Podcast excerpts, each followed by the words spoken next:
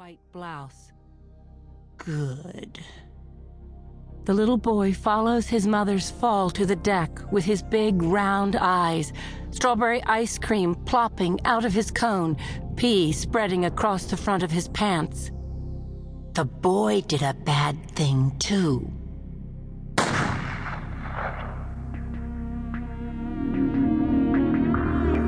Chapter 2 Blinding white sails fill Fred's mind as blood spills onto the deck.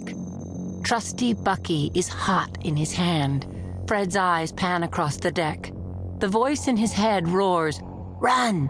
Get away! You didn't mean to do it! Out of the corner of his eye, Fred sees a big man charge him, rage on his face, hell in his eyes. Fred straightens his arm.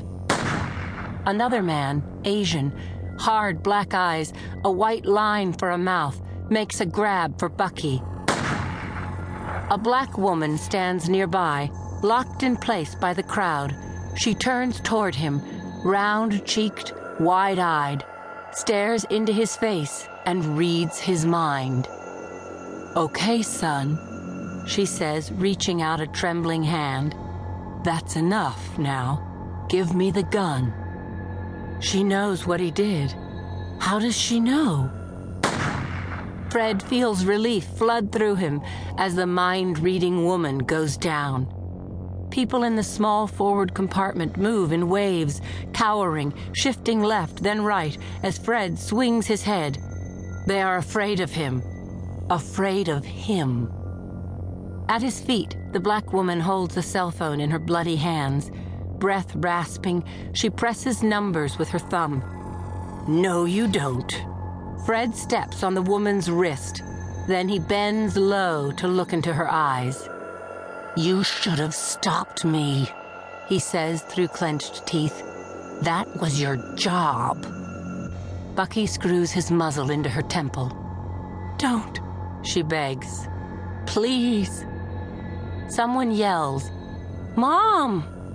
A skinny black kid, maybe 17, 18, comes toward him with a length of pipe over his shoulder. He's holding it like a bat. Fred pulls the trigger as the ship lurches. The shot goes wide. The metal pipe falls, skitters across the deck, and the kid runs to the woman, throws himself down. Protecting her? People dive under the benches, and their screams rise up around him like licks of fire.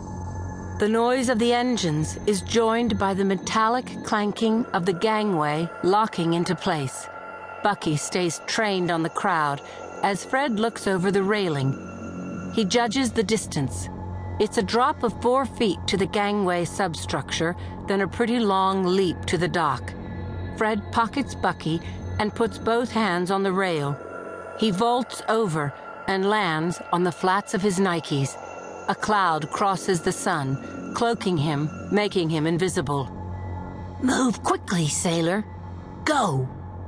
And he does it, makes the leap to the dock, and runs toward the farmer's market, where he dissolves into the throng filling the parking lot. He walks, almost casually, a half block to Embarcadero. He's humming when he jogs down the steps to the BART station, still humming as he catches the train home.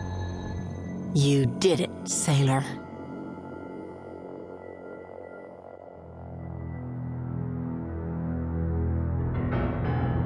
Part 1 Do You Know This Man?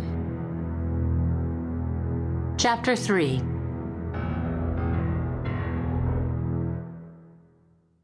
I was off duty that Saturday morning in early November called to the scene of a homicide because my business card had been found in the victim's pocket. I stood inside the darkened living room of a two family house on 17th Street, looking down at a wretched little scuzzball named Jose Alonso. He was shirtless, paunchy, slumped on a sagging couch of indeterminate color, his wrists cuffed behind him, his head hung to his chest, and tears ran down his chin. I had no pity for him. Was he Mirandized? I asked Inspector Warren Jacoby, my former partner, who now reported to me.